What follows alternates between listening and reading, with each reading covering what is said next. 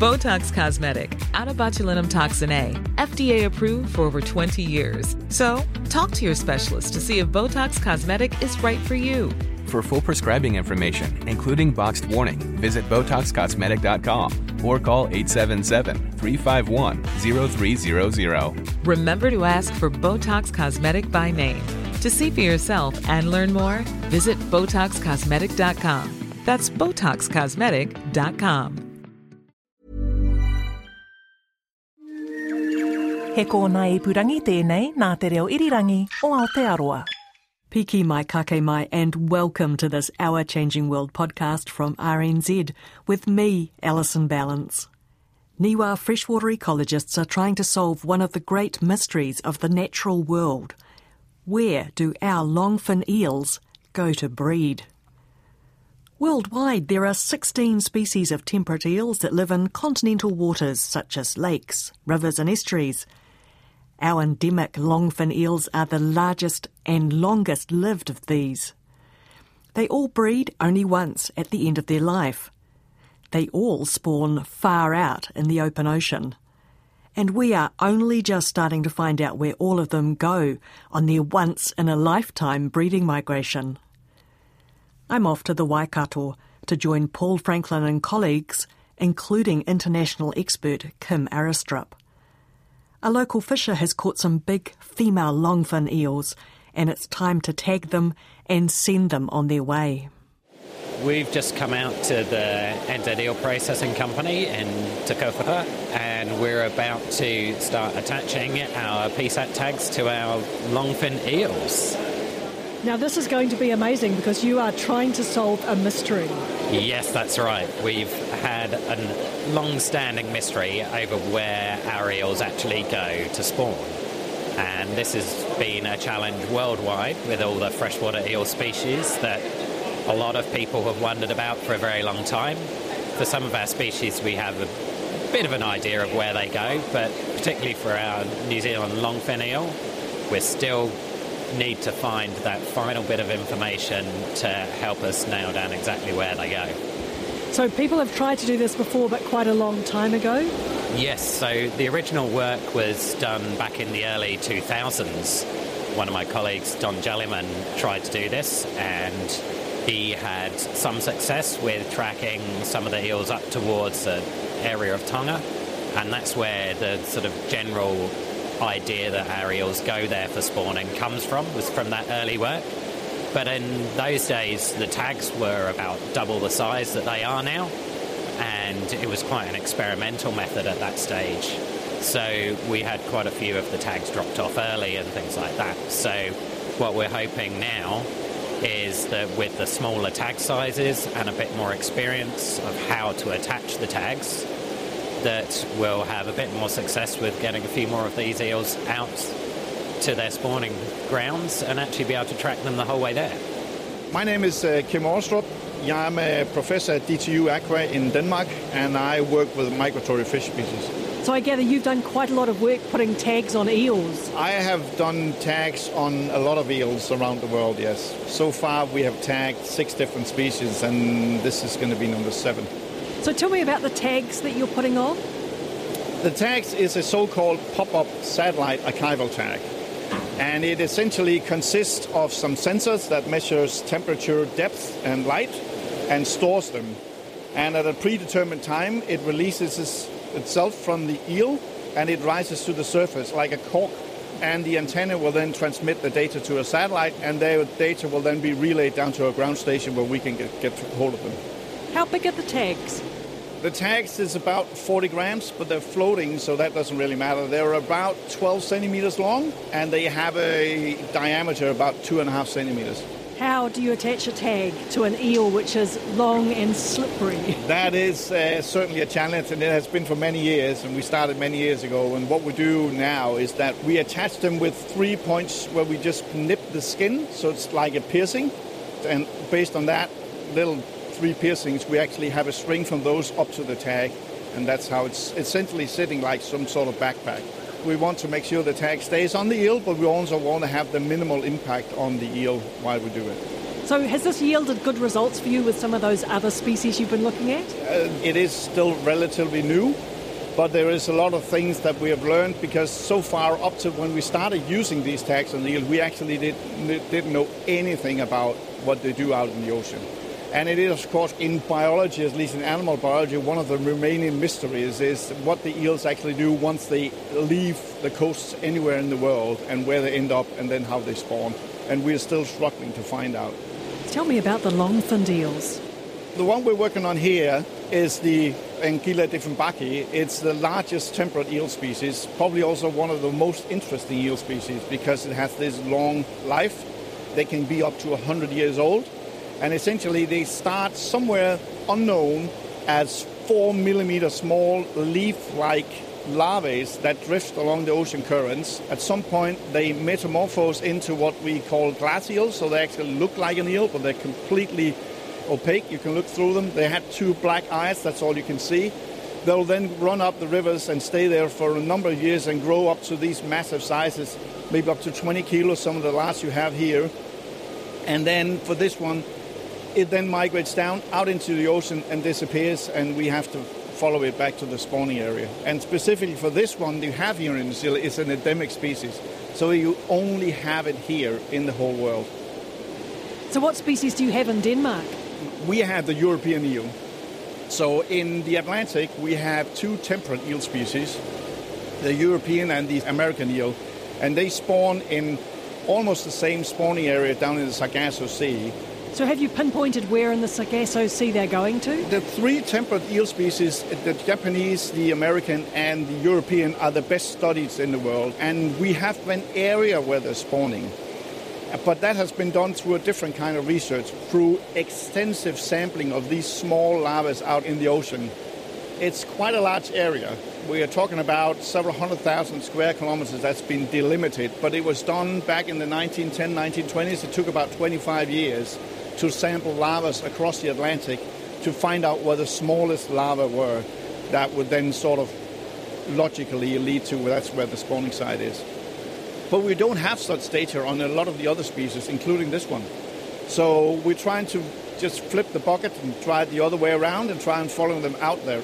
It is prohibitively expensive to send out ships if you want to do a similar stuff today. It looks like you're getting close to getting your eels ready. Yeah. We have one in the anesthetic waiting for it to calm down so we can take it and then we'll, we'll borrow it for five minutes and we'll put it back in the water. So I'm actually standing outside looking into a room where they're about to put the tags on the eels, and there's lots of fresh water pouring through to keep the eels all aerated, so it's really loud. So there's a team of them working on the eel. They've quickly weighed it, it weighed 4.9 kilograms.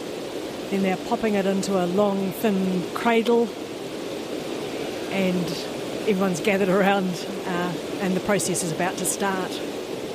Half an hour later, and two eels have been tagged. They're much longer and thicker than my arm and are pure muscle. So, what length and what weight are they coming in at?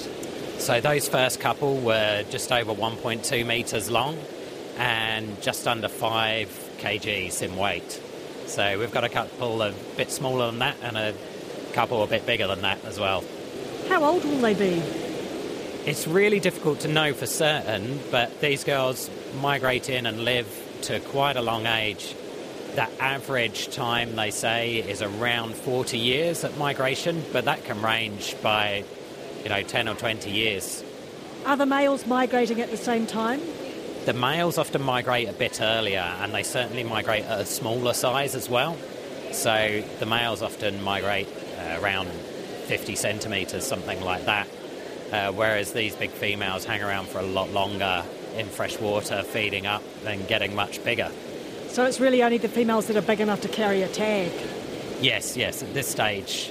The tags are gradually getting smaller, but still, these big females are far better position to take those tags than the smaller fish. The fisher who caught the eels has come by to see the tagging in action. Oh, my name's Bob. I'm a commercial eel fisherman. I've Been fishing commercially since 1972. Now, I, I get that you found these gorgeous big girls. Uh, well, I captured them this. So where did they come from? Um, secret spot. Fair enough. So, do you see many females that are that big? Um, well, you see females that big all the time, but we return them to the water, of course. But to catch them in migration season is always a bit of a challenge. They only move when they want to move, and conditions have to be right. And what are the right conditions? Plenty of rain. We're in a drought around here, and we haven't had it this year. They're just waiting for the right conditions. They still haven't gone yet, and they may not go for another month if we don't get the right conditions. But when they go, they'll all go at once. How can you tell they're about to migrate? Well, they develop certain characteristics, particularly around the eyes and the mouth and their colour, and um, quite easily to see really once you know what you're looking for. So, are you curious to know where they're going to go? Yes, very curious. I just know that they tend to go up somewhere near uh, Norfolk Island and New Caledonia, is it? Yep, towards New Caledonia and Tonga is where sort of some of the original work showed they seem to be heading. So we'll find out if these girls go there as well or whether they keep on going even. What are they doing on the way there? Do we have any idea? We've got relatively limited data, but we can certainly see that they migrate up and down within the water column during the day. So they go down into the depths during the day and then they come up again closer to the surface at night. And when you say down to the depths, how deep? We've recorded them down to, I think it's a couple of hundred metres that they go down to. But they're not feeding down there? No, once they start their migration from the freshwater, they actually stop feeding and they don't feed for their entire journey out to the spawning ground, as far as we know. What information are your tags actually collecting? So the tags record three main things. One is the depth that the tag's at, one is the temperature, and another is it captures light. Now, we've found in the past that we often don't get much data on the light side of things because they tend to swim too deep in the water to actually get the daylight registered on the tags. What does the light tell you? Or if you can capture the light information, it can help you to locate where the fish actually are based on the time of sort of sunrise and sunset. They can use that to locate longitude and latitude. So this might be a little problematic if they keep doing this deep daily diving. Yes, so we're, we're sort of relying on where the tag actually pops up because when it pops up to the surface after it releases from the eel, then it sends a signal back to a satellite to tell us exactly where it's come up to the surface. The other thing we have is that we've got the tag set to be released at different time intervals between five and eight months after the fish are released. And so, if some sort of drop off a bit earlier in the journey and some a bit later on, it starts to give you a bit of an indication of where the pathway is that they're moving. So we're at midish May, so they might come up October, November, December? Yes, that sort of time, hopefully. We'll be keeping our fingers crossed for a nice Christmas present, I think, getting all of the data in. Paul says he's also looking forward to the first news about where shortfin eels spawn. We share this species with Australia and South America, and Australian researchers have just tagged some shortfin eels in South Victoria. We'll wait to hear news of where they get to. And I'm curious to see how deep our longfin eels dive as they migrate. Previous research has shown that migrating temperate eels spend a lot of time during the day in deep, cold water, around 5 to 900 metres down. At night, they come up into warmer, shallower water just one or 200 metres deep. Researchers think there may be several reasons for this. Avoiding getting eaten is one. Studies with Northern Hemisphere eels have shown that predation is a huge risk, with up to three quarters of tagged eels getting munched en route. The female eels are also juggling temperature and pressure, trying to time when their ovaries mature. That's because they almost certainly don't breed until the year after they migrate, which I have to say is a very long time to go without food. On average, temperate eels swim at about one kilometre an hour, which means they cover maybe 24 or so kilometres a day. Slow ones travel as little as 2 k's a day, while others sprint at more than 50 k's a day. European eels cross the entire Atlantic Ocean. At that average swimming speed, it'll take them seven months to cover 5,000 kilometres, And spare a thought for the Norwegian eels that swim up to 9,000 kilometres to reach the Sargasso Sea. Even if our longfin eels aren't swimming quite that far, they're still swimming more than 2,500 kilometres. They leave here in May, and the first glass eels come back in August, which is not enough time for Mum to swim there, spawn, and have her tiny larvae drift back in the same year. All really interesting. Now let's go back to the eel tagging. The team have tagged nine females. Previous research has shown that migrating longfin eels spend a couple of days hanging out in the lower reaches of the Waikato River to adjust to the rising salinity before they head off.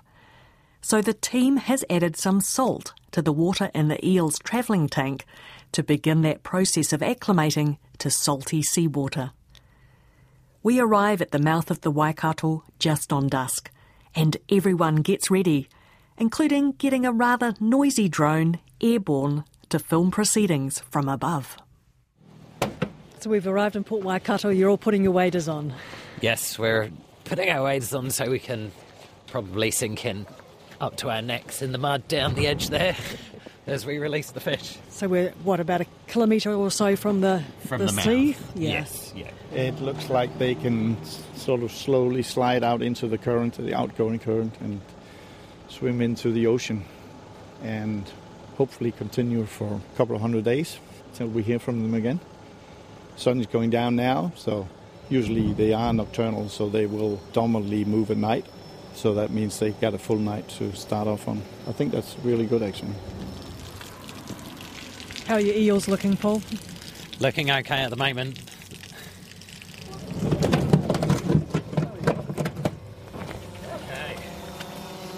So your first one's gone. So, yes, first one is gone. So, we're just going to gradually take these out one by one. They're swimming away strongly. Yes, they are. They're in good spirit. Fiddle's just ready to go. So, we're down to the final fish.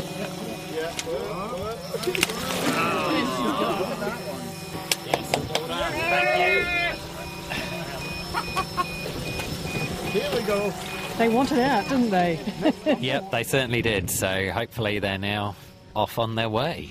And we have to wait a few months now to see what information we get back. But it's an exciting time to finally get to this point where we've released them. Based on their behavior when we release them, I think they're swimming. They're on the way out there, full speed. Let's hope so. Thanks, Paul. That was Paul Franklin from Niwa, and we also heard Kim Aarestrup from the Technical University of Denmark. And Paul reports that they are tagging and releasing Waikato eel number 10 this week. I'm Alison Ballance, and this Our Changing World podcast from RNZ first aired on the 16th of May 2019. To listen again or check out photos, just head to the webpage rnz.co.nz slash Our Changing World. You can sign up for our free weekly email newsletter while you're there. We are a free podcast in all the usual places Apple Podcasts, Spotify, Google Podcasts. You'll also find my other podcasts there too. There's a new episode of the Kakapo Files following the record breaking Kakapo breeding season. It's been a tough week for the Kakapo team. Following on from the death last week of two adult males, four chicks have also died. A number of birds are currently being treated for the fungal disease aspergillosis. There are now 73 living chicks. The chemistry podcast Elemental, celebrating 150 years of the periodic table of elements, is up to dysprosium and erbium. I know, who even knew these are chemical elements? Not me. Anyway, you can find both these series on the podcasts page at rnz.co.nz, and I'm posting all of them on the Our Changing World webpage as well. If you haven't already, check out RNZ's Science Podcast for Kids, Nano Girl's Great Science Adventures. Stay in touch with us on Facebook and Twitter, where we are RNZ Science. Many thanks for your company. Bye for now. Kia pai tō rā. Botox Cosmetic, out of botulinum toxin A, FDA approved for over 20 years. So, talk to your specialist to see if Botox Cosmetic is right for you. For full prescribing information, including boxed warning, visit BotoxCosmetic.com or call 877 351 0300. Remember to ask for Botox Cosmetic by name. To see for yourself and learn more, visit BotoxCosmetic.com. That's BotoxCosmetic.com.